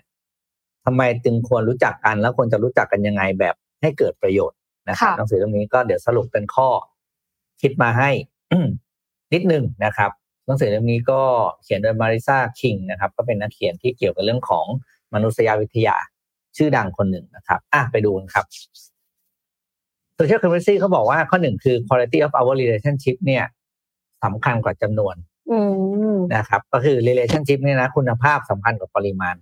การที่เราจะรู้จักใครนะครับความสัมพันธ์ที่เราจะมีเนี่ย จำนวนไม่ใช่สำคัญเท่าเท่าเรามีแล้วมีแล้วดีสนิทใจกันหรือเปล่าด้วยอ่านะครับก็เหมือนที่คำพูดที่พูดกันบ่อยๆว่ามีเพื่อนสนิท สามถึงสี่ คนดีกว่ารู้จักคนเป็นร้อยแต่หาใครสนิทไม่ได้สักคนครับอ่านี่ก็เป็นข้อคิดข้อที่หนึ่ง นะครับข้อสองครับข้อสองบอกว่าในในบรรดาไม่ใช่ในบรรดาในลักษณะของความสัมพันธ์เนี่ยจะมีคนอยู่สามประเภทเสมอนะครับคนทั้งสามประเภทนี้สามารถเป็นสามารถสร้างความสัมพันธ์ให้เกิดขึ้นได้อยู่ที่ว่าเราเลือกเป็นคนแบบไหนเราถนัดเป็นคนแบบไหนอย่างแรกนะครับคือ expansionist นะครับคือคนที่เอาคนมารู้จักกันเวลาไปเอ็มไปงานใช่ไหมครับเอ็มก็อ้าวเธอคนนี้เธอรู้จักกันหรือยังเอ็มเป็นขอจูงมือสองคนมารู้จักกันเนี่ยเขาเรียก expansionist นะครับอ่าเป็นแม่สื่อนะครับแล้วก็พยายามที่จะ เอาตัวเองออกไปรู้จักคนอื่นเพิ่มด้วยนะครับคือคนไปโตเราเองอยากจะไปรู้จักคนอื่นนะครับสองคือโบรกเกอร์นะครับโบรกเกอร์เนี่ยจะคล้ายๆแรกแต่ว่าจะไม่ได้ตัวเองจะไม่ได้แบบเรียกว่ารู้จักทั้งสองคนดีก็แค่ว่าจับคนของคนที่มีจุดประสงค์บางอย่าง ร่วมกันให้รู้จักกันนะครับก็คือผิวเผินกว่าแต่ว่าสามารถ make connection ได้นะครับคนประเภทที่สามเขาเรียกว่า conveners conveners คืออะไรครับไม่ได้ตัวเองไม่ได้อยากรู้จักกันหรอกแต่เป็นคนสร้างโอกาสให้คนมารู้จักกันจัดอีเวนต์อย่างนี้หรอจัดอีเวนต์เนี่ยคนมาคนที่แบบว่าเป็นโฮสต์อ่ะคืนนี้มีเรียกว่านะอ๋อปาร์ตี้เออมีปาร์ตี้อ่ะเรียกว่าปาร์ตี้ก็ได้หรือวันนี้เป็นงานรวมตัวของคนเอ่อรักเกษตรออร์แกนิกเป็นออร์แกไนเซอร์อย่างเงี้ยก็ให้คนที่เป็นชื่นชอบเรื่องพวกนี้มารวมตัวกันนะครับงั้นเราสามารถสร้างเน็ตเวิร์คได้ผ่านการเป็นสามรูปแบบนี้เราไม่จำเป็นจะต้องเป็นทั้งสามแบบนะครับแล้วก็เราไม่จำเป็นจะต้องอะไรเขาเรียกเราสามารถเลือกได้แล้วกันเราถนัดแบบไหนแล้วก็เป็นคนแบบนั้นนะครับแต่ว่าประเด็นสำคัญที่หนังสือบอกคือว่าเราจำเป็นต้องรู้จักคนเพิ่มนะครับโดยเนี่ยแหละคุณเลือกเอาจะเป็นหนึ่งในสามนี้นะครับต่อมาครับบอกว่า we can all learn to be better networkers คือการเข้าไป networking เนี่ยเราสามารถนะทุกคนสามารถเป็น networking ที่ดีได้ก็คือกลับไปข้อเมื่อกี้คือคุณจะเลือกเป็นแบบไหนบางครั้งเนี่ยเราบอกเราเรารู้สึกลำบากใจที่จะคุยกับคนที่เราไม่เคยรู้จักมาก่อนอ๋อไม่เป็นไรครับคุณเป็นคนจัดงานเลยพอคุณเป็นคนจัดงานทุกคนก็รู้จักคุณเองแล้วก็จะมีคนมาคุยกับเราก่อนนะหรือว่าการครั้งนี้คือบอกเอ้ยไม่อยากรู้สึกว่าให้ใครมองเป็นผลประโยชน์ก็ไม่เป็นไรก็ให้เขารู้จักกันเราอยู่เฉยๆอย่างเงี้ยนะครับอ่ะต่อมาครับก็บอกว่าการมีเน็ตเวิร์คที่ดีครับจะช่วยให้เราไปถึงเป้าหมายที่เราต้องการได้นะครับแล้วก็ทำให้เรามีเขาเรียกว่าสุขภาพติดที่และมีความสุขด้วยคือเน็ตเวิร์คเนี่ยคำว่าเน็ตเวิร์คในที่นี้ความหมายมันคือการที่เราได้ไปรู้จักนะครับใช้เวลาร่วมทำกิจกรรมกับคนที่ชื่นชอบสนใจในสิ่งเดียวกันเนี่ยไอ้ไอ้เจ้าพลังตรงนี้พลังที่เกิดจากการชอบเสียงกันมันช่วยส่งเสริมกันให้เราไปถึงเป้าหมายที่เราต้องการได้นะครับแต่เขาย้ำนะครับว่า achieve our goals เนี่ยคำว่า help เนี่ยคือ help นะคือ help ในเบื้องต้นก็คือเราไปอย่าอย่า network เพราะว่าหวังว่าใครสักคนจะช่วยให้เราเป็นจุดหมายแบบเขาจะลากเราไปตลอดแต่อย่างน้อยเขาจุดประกายบางอย่างให้เราเริ่มต้นทำในสิ่งที่เราอาจจะไม่เคยหรือไม่กล้าจะทำหรือไม่รู้จะเริ่มต้นยังไงอันเน็ตเวิร์คเนี่ยช่วยได้แต่อย่าหวังว่าใครเขาจะลากเราไปจนสุดทางนะครับแต่ก็ดีกว่าไม่มีใครช่วยเราเลยไงพอไม่มีใครช่วยเลยเราก็จะยืนงงในดงหญ้าอยู่ แล้วก็ทำอะไรไม่ได้นะครับอ่ะต่อมาครับเขาบอกว่าวิธีการที่จะเป็นการเน็ตเวิร์กิ่งที่ดีที่สุดคือเป็นตัวของตัวเองและจริงใจอย่าตอแหลอย่าสร้างภาพเห็นด้วยมากนะครับคือเราเป็นคนเนี่ยเราโง่เรื่องอะไรก็บอกไปเราโง่เรื่องนี้เราถึงมาขอความรู้นะครับหรือว่าเรารู้เรื่องนี้เราเรารู้แค่ไหนแล้วก็ช่วยคนอื่นเท่าที่เรารู้อย่าไปรู้เอ้ยอย่าไปช่วยในสิ่งที่เราไม่รู้เพราะว่าบางทีมันจะไปสร้างความเสียหายให้กับคนคนนั้นทั้งนั้นที่บางทีเราก็แบบเออมันก็มีเจตนาไม่ดีในบางครั้งนะเพราะว่าเราเราอยากรู้จักเขาอะเราก็เลยไปออฟเฟอร์ในสิ่งที่บางทีมันเกินความสามารถของเรานะครับเพราะฉะนั้นสิ่งที่ดีสุดคือเป็นคนแบบไหนนะครับรู้แค่ไหนมีความสามารถแค่ไหนก็เป็นแบบนั้นนะครับแค่นั้นก็มีทุกความสามารถที่เรามีช่วยคนได้นะครับข้อต่อมาครับบอกว่าเราควรจะรู้จักคนจากหลายๆพื้นพื้นเพแบ็คกราวด์เพราะว่าความหลากหลายเนี่ยจะทำให้ตัวเราเองมีความรู้เพิ่มขึ้นนะครับมองโลกกว้างขึ้นแล้วก็เห็นอะไรในแง่มุมที่เราไม่เคยมองมาก่อนกับเรื่องเดียวกันนะครับข้อต่อมาครับหมดยังอ่านะครับก็คือความสัมพันธ์หรือ networking เนี่ยมันคือ two way street นะค่ะหมายความว่าเราให้เขาให้คือแลกเปลี่ยนกันนะครับเหมือนที่พี่เล้งพูดว่าเราต้องเป็น giver ใช่ไหมคือหลักการเดียวกันเลยคือเราต้องเป็นเราไป network คือตั้งตัวว่าเราจะไป give นะไม่ใช่ไป take ถ้าคุณแบบปากทงว่าฉันจะไป take มากสุดเนี่ยแป๊บนึงคุณก็โดนดีดออกมาเพราะว่าคนนี้เขาเป็นสังคมของ giver เขาจะรู้สึกได้ว่าอีตาคนเนี้ยไม่ค่อยจริงใจแล้วหวังจะมาหาผลประโยชน์นะนั่นแหละคุณจะไปอยู่ที่ไหนก็ไม่ได้เพราะว่าโลกไม่ค่อยโลกไม่ต้องการพวกเป็นเทคเกอร์อย่างเดียวนะครับเทคได้นะไม่ใช่ไม่เทคแต่ต้องกิฟต์ด้วยนะครับต่อมาครับอาจจะหมดแล้วมั้งแล้วก็อย่าเขาเรียกว่าอย่า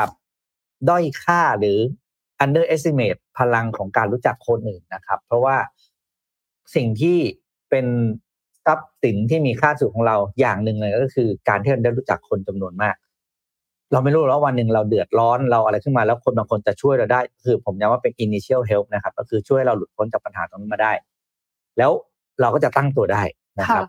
ตัวเองก็เคยนะเคยแบบนี่ไปรถเสียต่างจังหวัดไปหลงทางที่โน่นนี้คือเราคืออย่างอย่างพี่อ่ะพี่จะรู้จักคนค่อนข้างเยอะแต่แค่คำว่ารู้จักก็พอไม่ได้สนิท แต่เราโทรหาเขาได้เฮ้ยเดือดร้อนเราเสียตรงนี้ว่าทำไมเนี่ยว่าจังหวัดนู้นจังหวัดนี้เขาสามารถหาคนให้เราช่วยเหลือเราได้อะไรเงี้ยคือเราแค่นั้นเราก็ขอบคุณมากแล้วแล้วก็ส่งของของของขวัญไปขอบคุณเขาอะไรอย่างเงี้ยนะครับเพราะฉะนั้นเนี่ยอย่า underestimate power of relationship นะครับใครที่ไม่ค่อยออกไปเจอคนเริ่มต้นเพราะว่าวันหนึ่งมันจะช่วยคุณได้จริงแต่อย่าลืมว่าไปคือเราต้องไปของการฐานะของเราจะไปกีฟนะเหมือนเดิมนะคือย้ำมากไม่ใช่จะไปโกยโกยโกยนี่ไม่ไม่เวิร์กนะครับอ่านี่เป็นเจ็ดโมงครึ่งนี้จบยังอ่าจบแล้วครับนี่คือหนังสือเล่มนี้ Social Chemistry นะครับไปหาอ่านกันได้แนะนำว่าควรจะอ่านนะครับภาษาอ่านง่ายๆไม่ยากนะครับเอ็มว่าข้อที่บอกว่าเราต้องเป็นตัวเองอ่ะจริงมากเลยค่ะพี่ปิ๊กเพราะว่าถ้าสมมติว่าเราไม่เป็นตัวเองเนี่ยต่อหน้าคนนึงเราจะเป็นคาแรคเตอร์ A อีกคนนึงเป็นคาแรคเตอร์ B อีกคาแรคอีกคนนึงเป็นคาแรคเตอร์ C เสร็จแล้วเราจะเปลี่ยนไม่ทันค่ะพี่ปิ๊กคือเราเจอสามคนนี้ในเวลาเดียวกันเราจะเป็นคนแบบไหนดีเราจะเก่งเรื่องอะไรดีเฮ้ยดีที่สุดเลยนะคืออยู่เฉยๆฟังอย่างเดียวแล้วก็หัวเราะตามเพราะว่าบางทีเนี่ยเราคืออย่างนี้คนที่น่าคุยด้วยสุดคือคนที่เป็นคนฟังค่ะในวงในวงคุยว่าว่าพูดพูดพูดเราฟังเนี่ยเอ้ยสุดท้ายทุกคนมาคุยกับเราเพราะว่าเราเป็นคนที่ฟังพวกเขาไงเออเราเงียบอย่างเดียวนั่งใบ้เลยแบบฟังฟังเอาเออเอาเอาไปแล้วเราจะได้ค่อยระหว่างที่เราฟังครับเราจะได้เห็นว่าแต่ละคนเป็นยังไงนอกเหนือจากการที่เขาจะรู้สึกอยากมาคุยกับเราแล้วเรายังได้ข้อมูลมากกว่าคนอื่นด้วยแต่เวลาสัมภาษณ์เนี่ยเราเป็นกรุ๊ปอินเทอร์วิวก็คือผู้ผู้สมัครใช่ไหมสัมภาษณ์สามคนที่เหยียดจะไม่เคยพูดเลยเลยแล้วก็ออกมาว่าไอเนี้ยเป็นคนยังไงเพราะว่าเราปล่อยให้เขาสัมภาษณ์ไปแล้วก็จะแบบออกลีลาอะไรเราฟังก็ดูอาการสิ่งที่เขาพูดดูสายตาดูบอดี้แลงเกจใช่ไหมสรุปออกมาอันนี้ไม่ได้เรื่องคนนี้โอเคแค่นี้มันต้องทำอะไรเลยฟังจากการสัมภาษณ์เนี่ยมันสกรีนได้ละนะครับก็เอาไปใช้กันนะครับจากหนังสือ Social Chemistry นะครับเจ็ดโมงครึ่งวันนี้ครับค่ะเอ่อแต่ว่าการที่จะไป networking เนี่ยหลายๆครั้งเนี่ยมันก็เกิดที่ร้านอาหารใช่ไหมคะเอ็มก็เลยจะพามาดูเทรนด์ธุรกิจร้านอาหารยุคโควิดสักนิดนึงค่ะเป็นข้อมูลที่น่าสนใจจากกรุงไทยคอมพาสนะคะเกี่ยวกับธุรกิจร้านอาหารใครที่ทำธุรกิจร้านอาหารอยู่เนี่ยคอมเมนต์มาแชร์เห็นด้วยไม่เห็นด้วยยังไงบอกมาได้นะคะหรือว่ามันมีเทรนด์อื่นๆที่เราไม่ได้ cover ในตรงนี้ด้วยนะคะ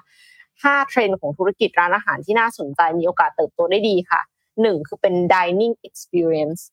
แน่นอนว่ามันคือประสบการณ์ค่ะมันไม่ใช่การกินอาหารให้มันจบๆไปค่ะร้านอาหารสามารถประสบการณ์มอบประสบการณ์แปลกใหม่น่าจดจำเข้าถึงง่ายมีแนวโน้มจะฟื้นตัวจากช่วงโควิด สิบเก้า ได้เร็วกว่าค่ะอย่างเช่นร้านอาหารที่ได้รับมิชลินไกด์ถูกค้นหามากขึ้นอย่างเห็นได้ชัดข้อมูลจาก Google Trends ชี้ว่าผู้บริโภคมีการค้นหาร้านอาหารที่ได้รับมิชลินบีฟโกมานเพิ่มขึ้นมากมากเลยในช่วงเวลาที่ผ่านมาค่ะสองคือ health and wellness cuisineเมื่อผู้คนต่างดูแลสุขภาพกันมากขึ้นอาหารที่ดีเนี่ยก็ต้องส่งเสริมสุขภาพค่ะผลสำรวจนี้มาจากผู้บริโภคชาวอเมริกันนะคะกว่า หนึ่งพัน คนให้นิยามของ healthy food ว่าจะต้องเป็นอาหารที่สดใหม่มาจากธรรมชาติน้ำตาลน้อยใช้แหล่งโปรตีนคุณภาพดีก็คือออร์แกนิกแล้วก็คลีนนั่นแหละให้ความสำคัญกับการเลือกแหล่งที่มาของวัตถุดิบการเลือกส่วนผสมต่างๆในการประกอบอาหารค่ะสามค่ะคือ elderly food ก็คือร้านอาหารเพื่อสุขภาพของผู้สูงอายุมีโอกาสกลายเป็นเซกเมนต์ดาวรุ่งในระยะถัดไปเพราะว่าไทยก็เข้าสู่สังคมผู้สูงอายุโดยสมบูรณ์ไปแล้วนะคะคือมีผู้สูงอายุจำนวนมากก็ทางโลกก็ global trend เป็นแบบนั้นเหมือนกันเพราะฉะนั้นถ้าสมมติว่าเปิดร้านมาเพื่อที่จะจับกลุ่มเป้าหมายผู้สูงอายุเนี่ยก็ต้องเป็นร้านที่อาหารสุขภาพดีแต่ที่สำคัญคือต้องสวยด้วยเพราะว่าอย่างกลุ่มเพื่อนแม่เอ็มเนี่ยเขาก็จะชอบไปร้านที่สวยๆสี่ค่ะ robotics and robotics in restaurants ปัญหาขาดแคลนแรงงานและต้นทุนแรงงานที่สูงขึ้นอย่างต่อเนื่องเนี่ยก็เป็นแรงผลักดันให้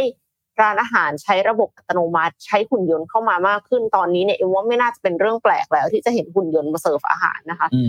แล้วก็บางร้านเนี่ยหุ่นยนต์คุยกันเองด้วยพี่ปิ๊กคือมีหุ่นยนต์มากกว่าหนึ่งตัวแล้วมันประสานกันเองได้มันขอมันจะชนกันมันจะอะไรกันอย่างงี้ใช่มั้ยใช่มันขอทางกันได้แต่เดิมมันแบบพร้อมบวกใช่มั้ยตอนนี้เนี่ยมันแบบ develop social skills แล้วนะคะทำให้สามารถหลีกทางกันได้ก็โคกันได้ห้าค่ะคือ sustainable food sustainable food เนี่ยหมายถึงไม่มี food waste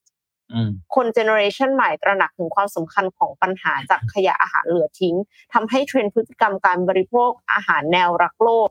มีแนวโน้มจะเติบโตขึ้นอย่างต่อเนื่องค่ะ จากผลสำรวจของ International Food Information Council ไอ เอฟ ไอ ซี พบว่า เจ็ดสิบสามเปอร์เซ็นต์ และ เจ็ดสิบเอ็ดเปอร์เซ็นต์ ของผู้บริโภคอเมริกันกลุ่ม Gen Z และ Millennials คำนึงถึงปัจจัยด้านสิ่งแวดล้อมในการเลือกรับประทานอาหารและให้ความสำคัญกับปัญหา Food Waste ใครที่ประกอบกิจการร้านอาหารก็คอมเมนต์มาแชร์กับเราได้นะคะว่าเห็นด้วยเห็นต่างยังไงหรือว่าสามารถนำไปปรับใช้ตรงไหนได้บ้างค่ะอืมแต่ร้านอาหารสำหรับผู้สูงอายุนับวันก็จะมีมากขึ้นเรื่อยๆจริงๆแต่ประเด็นก็คือเราต้องออกแบบเมนูให้เหมาะนะคือทางร้านผู้สูงอายุคงแบบโอ้โหจะไปทำสเต็กคงไม่ไหวอ่ะเพราะว่าการเคี้ยวการย่อยอะไรใช่ไหมเพราะนั้นเป็นโอกาสจริงๆเป็นโอกาสมากๆแล้วก็ผู้สูงอายุก็คือกลุ่มคนที่เขาเรียกว่ามีไอดอลมีเวลาว่างเยอะสุดแล้วอ่ะไม่ต้องทำงานลูกหลานก็ไปมีครอบครัวแล้วไม่ต้องดูแลแล้วเงินเหลือเก็บแล้วแล้วเดี๋ยวนี้เหล่านี้อ่ะพูดจริงคืออิทธิพลแนวคิดแนวคิดการใช้ชีวิตแบบ โยโล่ You Only Live Once มันลามไปถึงคนรุ่นคุณพ่อคุณแม่แล้วนะก็คือเขาบอกเดี๋ยวก็ตายแล้วแชร์ขอตรงนี้นะครับด้วยความเคารพคือเดี๋ยวก็ตายแล้วเที่ยวเหอะนั่นก็คือเอาไปใช้ชีวิตอ่าคือเมื่อก่อนนี้คือต้องเก็บเงินจนวันตายแล้วก็ทิ้งเงินไว้ให้ลูกหลานใช้นั่นคือนี่คือคนแก่ในยุคสมัยก่อนนะครับแต่คนแก่สมัยนี้คือลูกหลานไปหาเองเพราะเขาจะใช้ชีวิตได้เพราะทำงานหนักทั้งชีวิตเพราะฉะนั้นเนี่ยโอกาสธุรกิจต่างๆที่จะจะเกิดขึ้นกับคนสูงอายุเนี่ยเป็นโอกาสที่ดีจริงๆก็อยากให้ลองลองศึกษากันดีๆเพราะมีโอกาสซ่อนอยู่มากมายนะครับอ่ะไปดู เรื่องอื่นแล้วกันมีเรื่องไหนที่อยากเล่าอีกอีกสักเรื่องนึงก่อนไป Morning Talk มั้ยคะพี่ปิ๊กอ่าได้ครับพอดีลืมเมื่อเดี๋ยวคุยลืมลืมหาข้อจะเล่าเรื่องอะไรเอ๊ะเรามีเรื่องอะไรต้องเล่าบ้างนะวันนี้เดี๋ยวขอดูหัวข้อนะ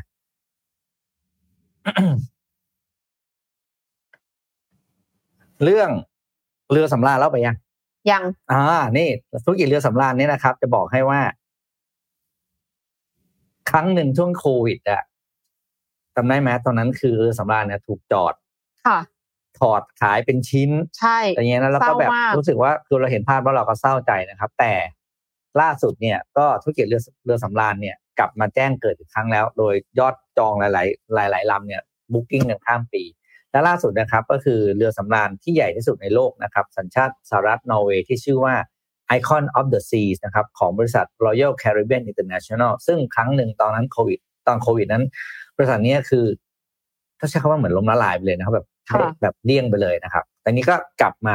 เปิดตัวเรือสำราญลำใหม่แล้วนะครับแต่ว่าโดยโดยหลังจากที่มีภาพเผยแพร่ออกไปเนี่ยนะครับแต่หลายคนก็บอกเลยว่านี่ไม่ใช่แค่เรือสำราญนะแต่มันเป็นเกาะสวรรค์ที่ลอยทะเลอยู่เพราะว่าขนาดใหญ่มากนะครับIcon of the Sea เนี่ยนะครับสามารถจุผู้โดยสารได้ ห้าพันหกร้อยสิบ คนนะครับและลูกเรืออีก สองพันสามร้อยห้าสิบ คนหนักและใหญ่กว่าเรือ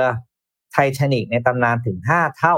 นะครับใหญ่กว่าไททานิคห้าเท่าใหญ่กว่าไททานิคห้าเท่าครับนี่คือนี่คือรูปนะครับ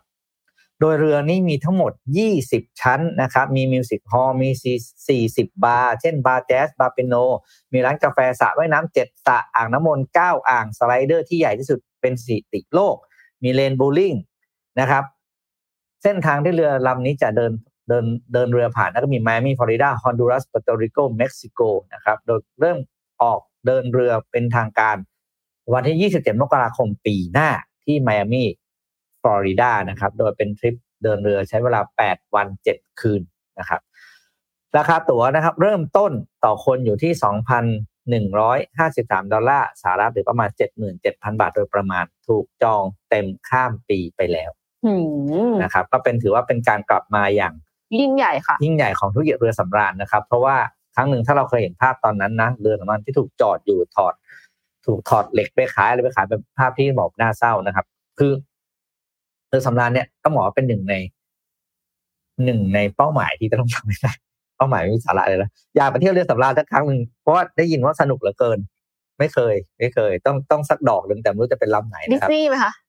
เออดิสนีย์ก็มีใช่ไหมใช่แต่ว่าเชื่อว่าตัวเองจะต้องมีสักดอกหนึ่งในชีวิตเนี่ยไปเที่ยวเรือสำราญก็แบบลงไปเลยแล้วก็ตัดขาดจากโลกภายนอกนะ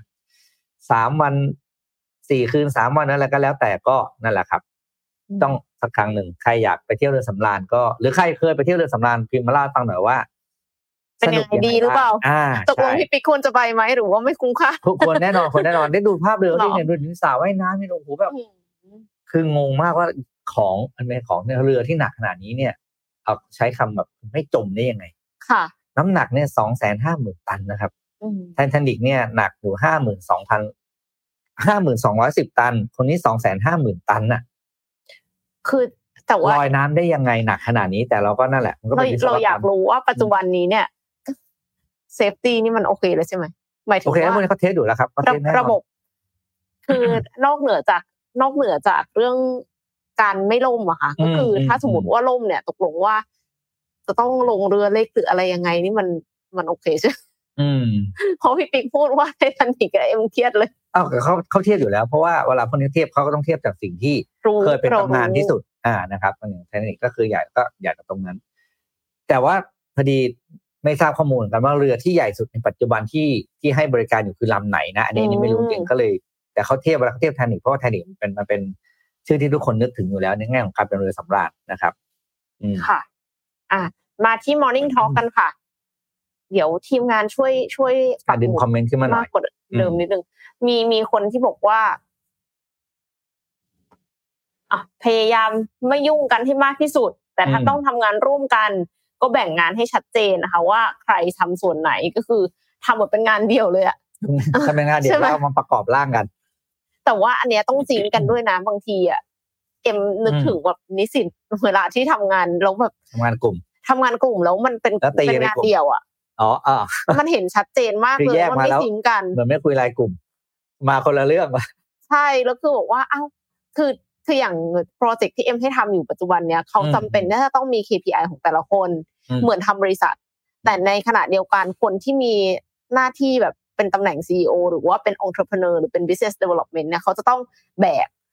แบก revenue หรือ gross profit เพราะฉะนั้นถ้าสมมติว่าคนอื่นที่เหลือเนี่ยอย่างเช่นคนที่ทำหน้าที่ทำขนมเนี่ยเขาไม่ได้จำเป็นจะต้องแบกว่าจำนวนของขนมที่เขาผลิตได้เท่าไหร่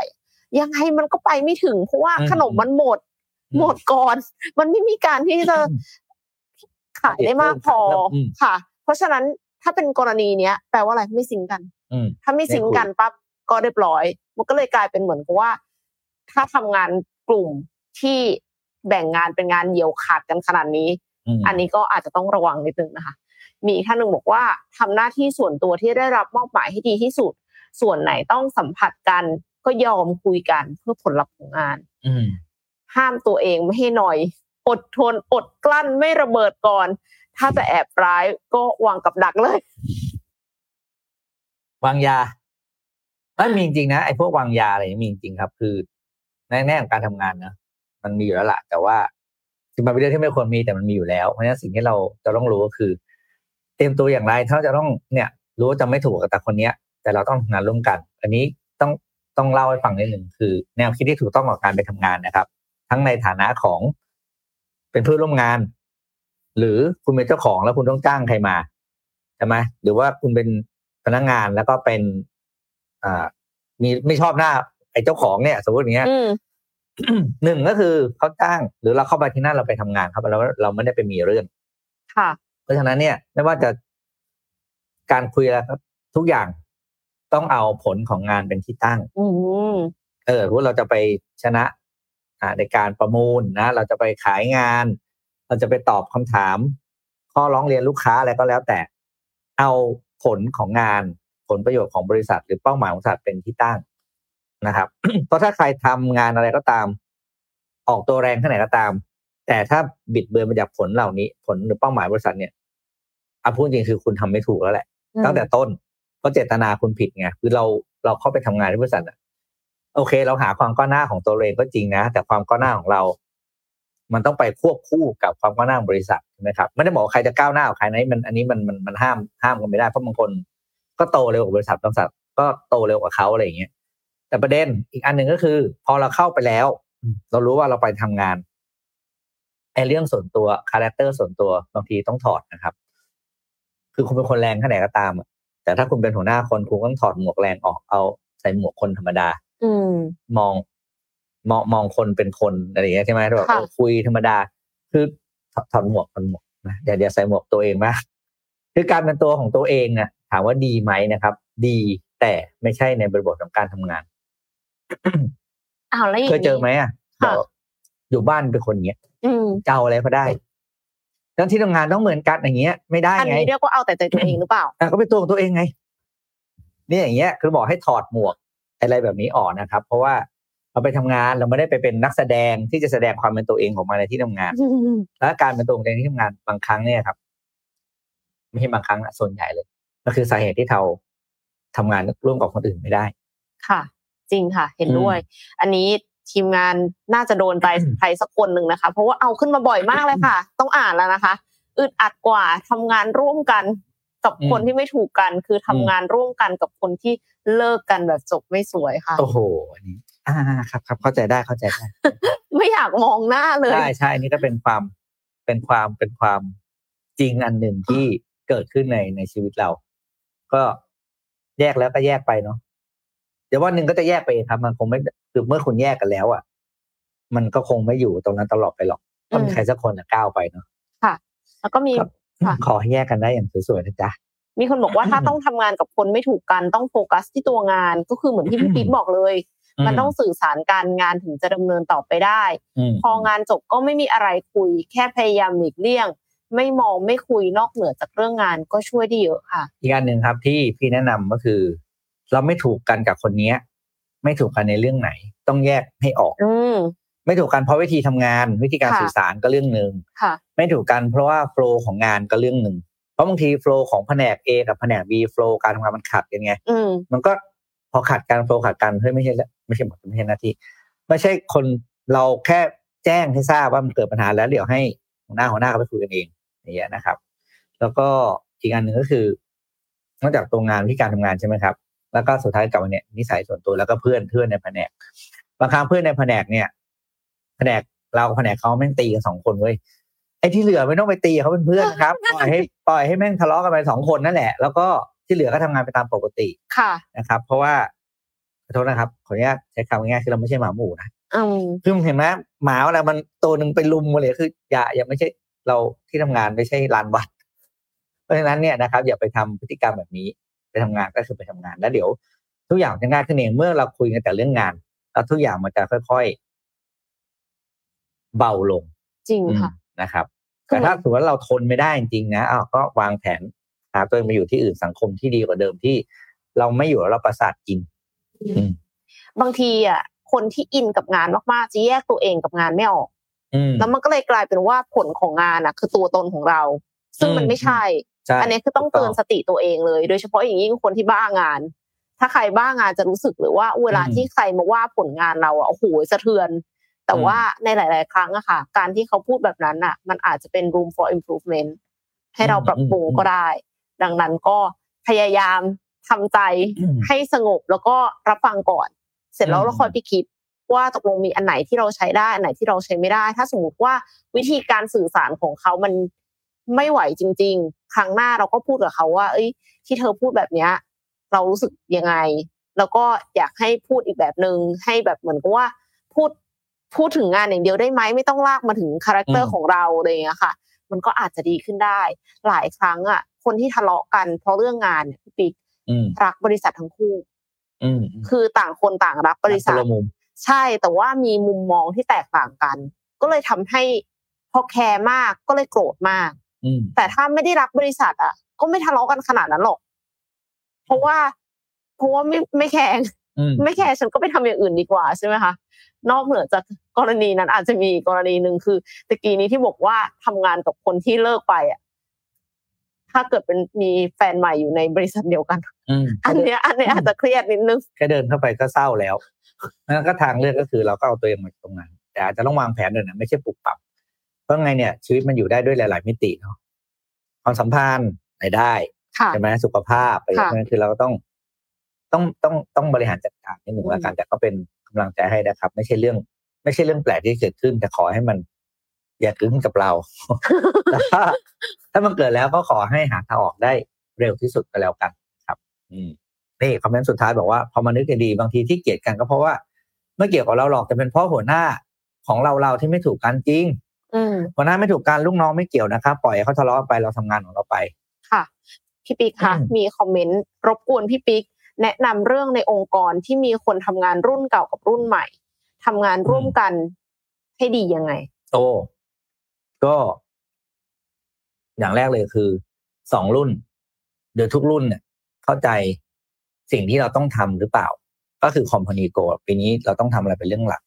อ่ะแล้วเราก็มาทำความเข้าใจบริบทของการเป็นคนต่างรุ่นนะครับค่ะ ว่าแต่ละรุ่นน่ะปกติคุ้นเคยกับวิธีแบบไหนหรือถนัดกับวิธีการแบบไหนซึ่งวิธีการมันไม่เหมือนกันเราโตมา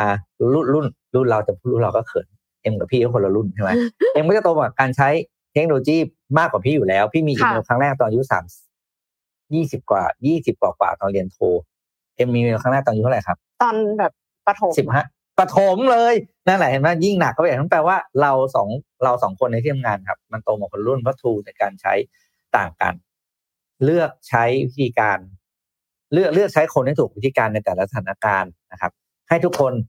มีแสงพยายามฉายแสงมาที่ทุกคนอย่าอย่าให้ใครทุกคนเป็นรู้สึกว่าตัวเองเขาเองนั้นไม่มีความหมายในองค์กรพอเขารู้สึกยิ่งมีความพอเขารู้สึกว่าตัวเขาเองยิ่งหมดความหมายเขาจะยิ่งแสดง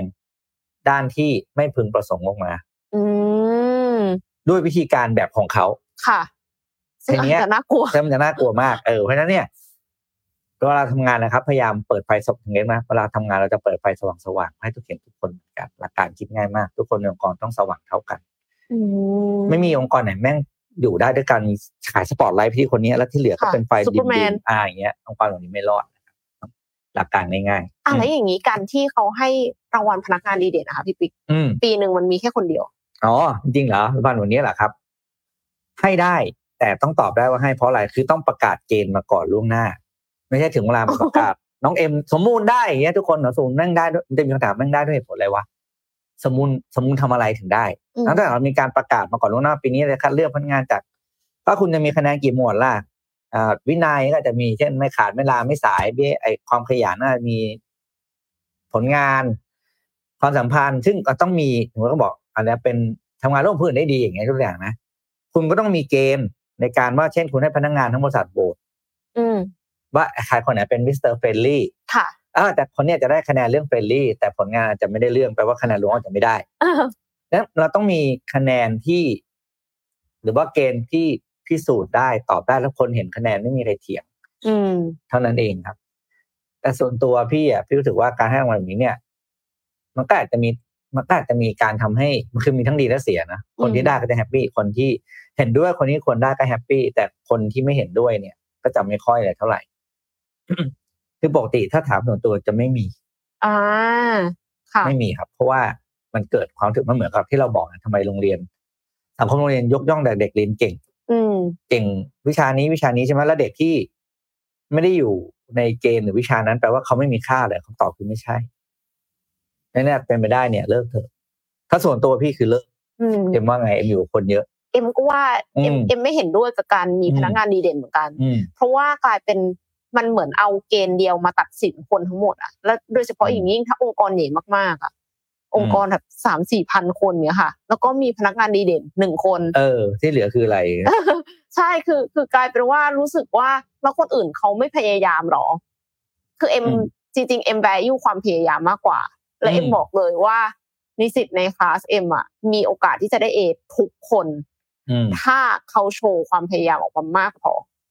เออแล้วก็คือมันไม่ใช่ว่าสุดท้ายแล้วเขาจะต้องแบบ reach ที่บอกว่าตั้ง เค พี ไอ มันต้อง reach หรืออะไรอย่างนี้นะไม่จำเป็นเลยคือถ้าเห็นว่าเขาแบบพยายามมากเขาแก้ปัญหามาหลายอย่างแล้วแต่สุดท้ายแล้วมันไม่ได้แล้วเขามี lesson learn อะไรอันนั้นคือสิ่งที่สำคัญกว่าคือคือไม่ได้จำเป็นว่าจะต้องมาแบบ bell curve ด้วยซ้ำอ่ะคือบางที่เขาจะต้องมี A กี่คนมี C กี่คนมี B กี่คนมี F หรือเปล่าอะไรอย่างเงี้ยค่ะแต่ก็คือแบบสำหรับเอ็มอ่ะเอ็มไม่คิดอย่างนั้นเอ็มไม่เห็นด้วยคือถ้าสมมติว่าทุกคนพยายามทุกคนก็ควรจะได้รางวัลกันหรืออย่างอย่างอะไรนะถ้ารางวัลที่ผมเขาจะให้ก็คือ year service ใช่ไหมอยู่มาห้าปีสิบปีอะไรเงี้ยมันมันไม่ต้องเถียงไงเพราะว่าอายุงานคุณเป็นตัวบอกค่ะอยากได้อย่างเขาคุณก็อยู่ให้เท่าเขาสิใช่กันไอ้อย่างเงี้ยถ้าถามเงี้ยเราเห็นด้วยชัดเจนเนี่ยเก่งชัดเจนก็จะเป็นเขาพูดจริงแล้วคือการอยู่กับองค์กรองค์กรหนึ่งเป็นเวลายาวนานเนี่ยเอาพูดจริงถ้าไม่รักอยู่ไม่ได้นะหรอใช่คือต่อให้ทั้งรักทั้งเกลียดก็ยังรักก็ต้องมากกว่าเพราะพี่เชื่อว่าอย่างไรสุดท้ายเนี่ยคนเราก็มีก็ต้องมีเส้นทางไปแหละจะเลือกที่จะไม่ไปอาจจะไม่ต้องเหตุผลแบบแม้ว่าหลายคนฟังจะเป็นผลที่แบบ ตุผลแบบนี้เหรอฉันไม่อยู่ตามเหตุผลของเขาไงเออเพราะฉะนั้นเราไปบอกเขาได้ว่าไม่ได้ว่าเขาตัดอยู่ด้วยเหตุผลเนี้ยเป็นเหตุผลที่ไม่ได้เรื่องแต่เกณฑ์ก็คือถ้าจะให้รางวัลอย่างเงี้ยมันไม่มีคำถามเลยครับว่าทำไมถึงควรได้รางวัลนี้เพราะว่าตัวเลขของเวลาอายุงานมันเป็นตัวเลขที่ชัดเจนที่สุดได้อืมค่ะนะครับจริงค่ะเห็นด้วยค่ะก็สำหรับวันนี้ก็น่าจะ